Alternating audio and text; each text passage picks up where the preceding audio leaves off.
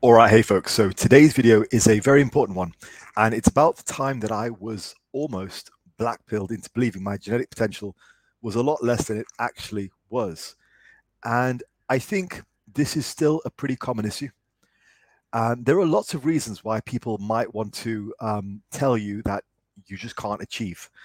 Um, I think, first of all, you have people who just don't know any better, and they have such a piss poor understanding of what effective training is, their own training lives have just been pointless and uh, and mediocre. So they just to cope, they tell everyone else, look, you're only ever going to bench 225 or whatever, right? They have very very low expectations.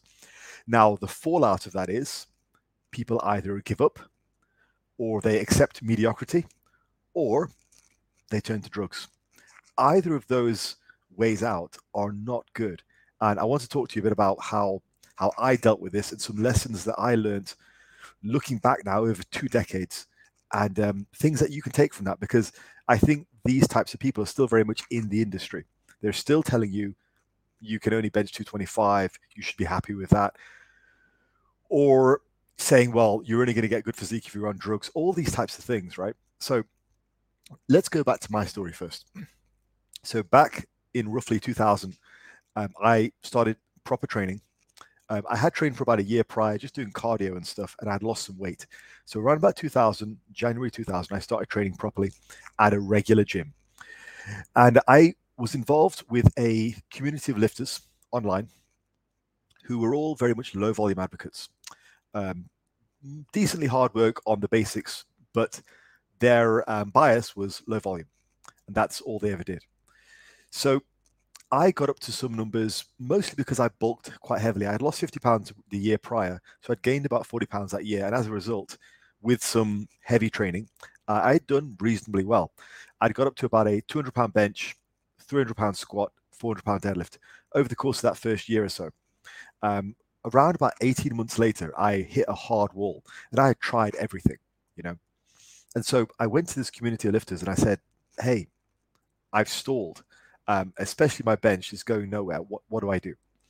And they all said, "Look, you've hit your genetic limit," and that's it. They said, "Look, you've done better than we have." I, I still remember there was one guy who said, "Look, you've done better than I have. I've been training for 20 years, and you've got a better bench than I have." And that was 200 pounds for a guy who weighs 200 pounds. Um, so they said you'd hit your limit. You should just be happy with what you've got, happy with what you've achieved, and then look to maintain that for the rest of your life. I didn't believe that. And I went on and I learned more. And I eventually went to surpass those numbers greatly. Uh, in fact, doubling the bench press as well as lifting way more on the squat and deadlift. Um, so effectively, my perceived genetic limit was not a genetic limit, it was a knowledge limit. And the community of lifters that I was involved in at the time, they had such a piss poor understanding of what training is in their minds they just perceived that as a limit because they didn't know any better. And then they tried to blackmail pill me into believing that that was my limit as well. So I could be, you've probably heard the expression, misery loves company. It's effectively that, so that I could be just as miserable as them and just as mediocre as them. But I didn't accept that. And I went on, I looked further outfield. And of course, the internet was growing at the time. There were other forums, there were other sources of information, and I explored those. I read as much as I could, and I eventually found the solution for me. And I went on to surpass those numbers greatly. But initially, it was a mindset issue. Now, I could have stopped there and I could have said, okay, I accept that, and I, I'm good. Um, but it was a mindset issue. It was like, I refused to believe that. And that was the first thing. And that's the first lesson for you guys is refuse to believe people who want to put limits on you as a natural. There are no limits. You know, there is time, there is injuries, but as we get better and better information out there, and as people start earlier and earlier, we we realize there are no limits. Now, I'm not saying everyone's going to bench 600 pounds. That's preposterous. But can you bench one more pound? Yes. Is there going to be some arbitrary point where things just stop? No, there is no effective limit. Things slow down drastically. And very often, the people who are saying there's a limit have just, they're just coping. They've blackpilled themselves into believing there's a limit. Um, perhaps they've accepted their own mediocrity. Perhaps they've jumped on drugs and because that's their cope. So they have to tell everybody there's a limit just to make themselves feel better about their choices. But no, there is no limit. So moving on, I've got a bunch of notes written down and I want to just talk about some of the lessons that I learned. So, first one. Now, I often say, and I often have said, my volume was increased, and that was part of the solution. It was. Okay. So, but I want to just, I've thought about that some more, and I want to just give that some more clarification. My volume was increased. That was one factor. But there was a bigger factor in that. And actually, the biggest factor was I no longer succumbed to dogmatism. That was the biggest thing. And I talk about this on my channel quite a lot. Don't be loyal to or zealous about some type of approach or some influencer, not even me. You know, I, I mean nothing to you guys. I am nothing in your lives. I am just a guy on YouTube giving you information. I'm not your master or anything. I'm just a guy who gives my experience. You do not need to be loyal to me. You do not need to be loyal to anybody else. Your, your loyalty is only to yourself and to your gains. So volume was increased, but the main thing is I rejected the dogmatism. The dogmatism in that group was low volume was the way, and that's it. Mostly everything else was a reasonable, but the one, the Achilles heel in that group was volume. And as a result, that Achilles heel broke down the entire chain. So they believed low volume was the way and only the way. So nobody in that group was even experimenting with higher volumes. And if they did, they went elsewhere and did it. It was that dogmatic. And they, they weren't even willing to accept that as a possible solution. Now, as a result, over time, their standards eroded. And in that group, the standards that were pushed were the three plate bench, four plate squat, five plate deadlift at a reasonable body weight. The number of people who were actually doing that in that group at a reasonable body weight was hardly any.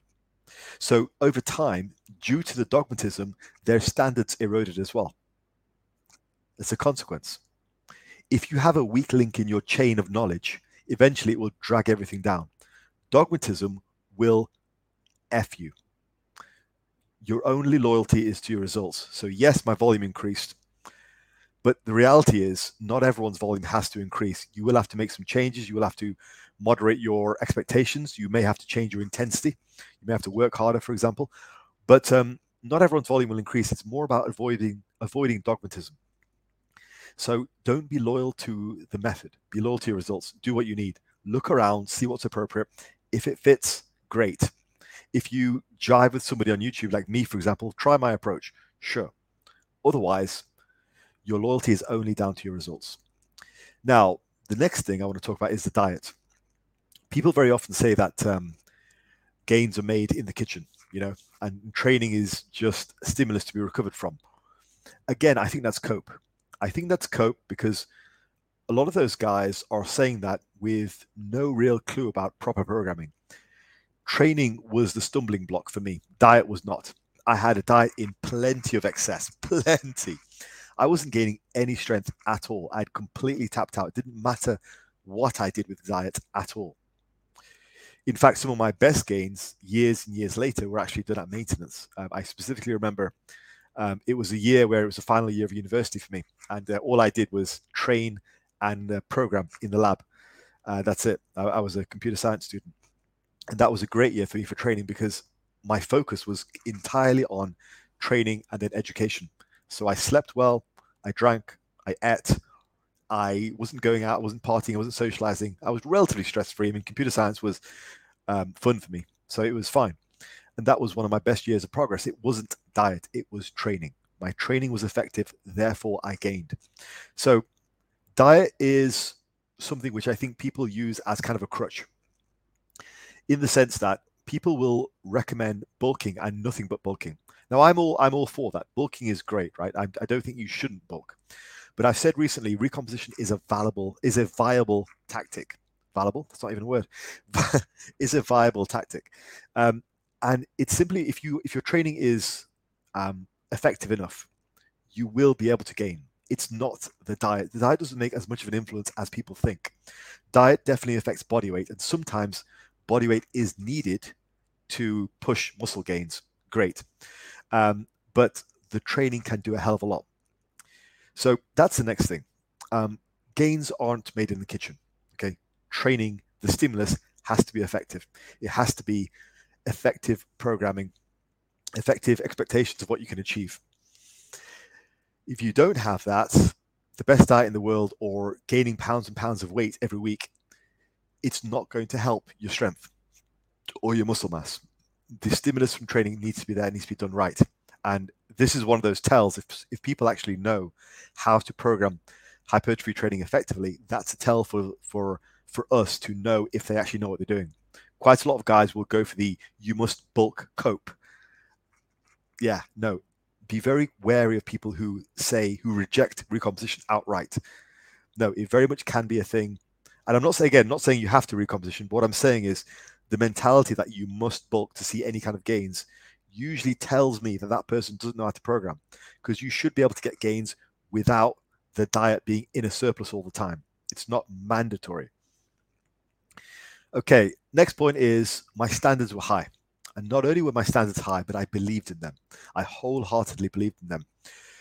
So within this group, they had this 300 pound bench, 400 pound squat, 500 pound deadlift as their goals but most of them didn't really believe in it. They didn't really believe. Most of them been training for many, many years, many, many years, but they didn't actually believe in these goals that they they characterize as this sort of achievement. They'd stop believing because their training was ineffective. They'd stop believing. Whereas me, I thought, well, I have two arms, uh, I have two legs, I'm young, I'm willing to train hard. Why can't I? Of course I can. And so for me, not only did I have the goals, but they were believable. And at the time, a 300 pound bench, a 400 pound squat, and 500 pound deadlift were lofty goals. I thought if I could accomplish those within a lifetime, I'd be happy. That's what I thought. Um, so, but I very quickly got the impression, particularly once I had stalled, I got the impression from the members of the group that they didn't really believe those goals were possible.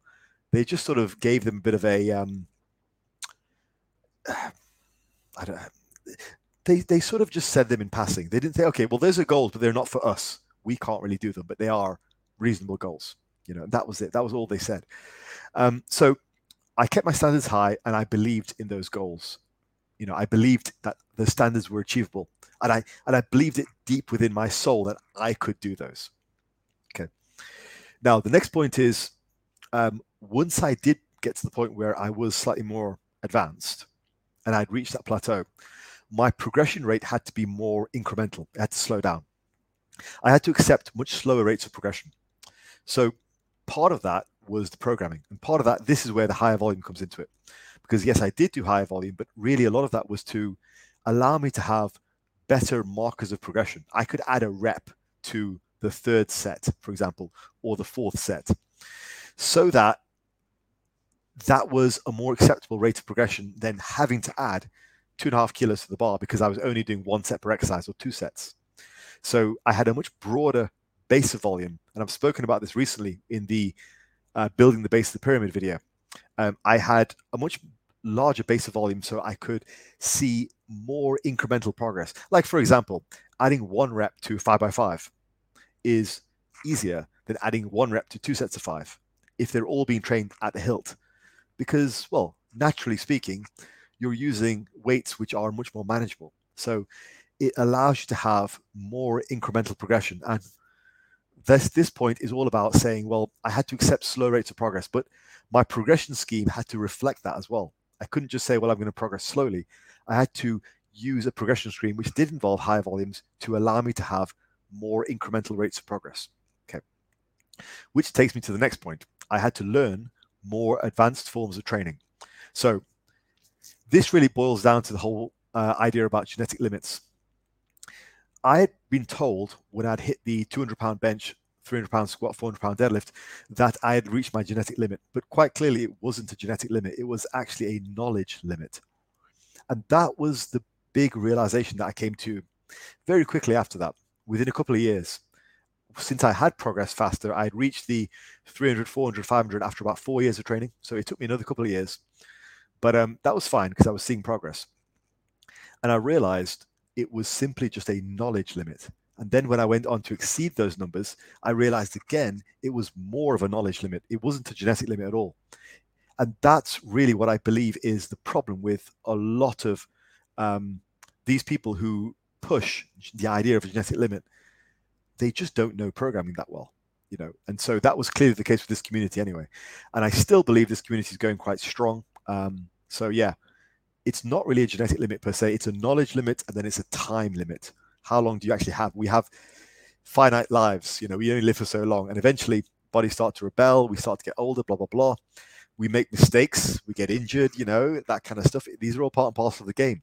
But yeah, if you can remain healthy, if you can remain what I mean what I mean by healthy is if you can remain injury free and motivated, and you're lucky enough to do that for years and years, and decades, then there is no limit. You'll carry on gaining most of us at this age do carry one or two injuries and that will put will curtail your progress because progression is about training really really hard. But essentially there is no genetic limit. It is a knowledge limit not a genetic limit.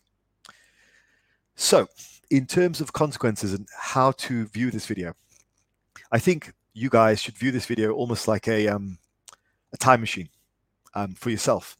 You know think of this like me coming back from 20 years in your future, coming back to tell you, actually, I've been to the future. Like all of that, all you're being told right now about genetic limits and about you having mediocre genetics, or even you thinking yourself you have mediocre, mediocre genetics, it's all cope. It's all cope from people who have given up. That's what it is. Think of me as, think of this video as a message from the future. It's all cope. I, I don't look anything like what I looked like when I was 18. I look completely different. I never had that kind of potential. Never, nobody ever would have seen that in me. Um, and I've gone on to surpass my own expectations. So, what I will say though is, I'll give you my experience just of that community because they're still around. Looking at that community, they still say the same things and they haven't really progressed on. I would say the most black pilled members of that, that community are still there. I briefly took a foray back into that community a few years ago and I had a look at some of the familiar faces. They're all still there. They're just 20 years older and just as weak with just as many excuses. Imagine that. Imagine that. Like, really. Imagine having wasted an entire 20, 30 years of time in the gym because you refused to accept your dogmatism and you carried on being black pilled, accepting mediocre expectations. I want nothing to do with that, either ideologically or in terms of their training knowledge. Nothing whatsoever. It's pathetic. So, looking back, the most black pilled of those members, they've made zero progress. They're still weak. And the thing is, there's the sunk cost fallacy. They're even more invested now they're even more zealous about telling everyone there's a genetic limit, about telling everyone that anybody who's any bigger is all drugs. It's a pathetic community of weak men. So they don't want to own up to their own failures. They're just projecting their failures onto everybody else because they've just given up.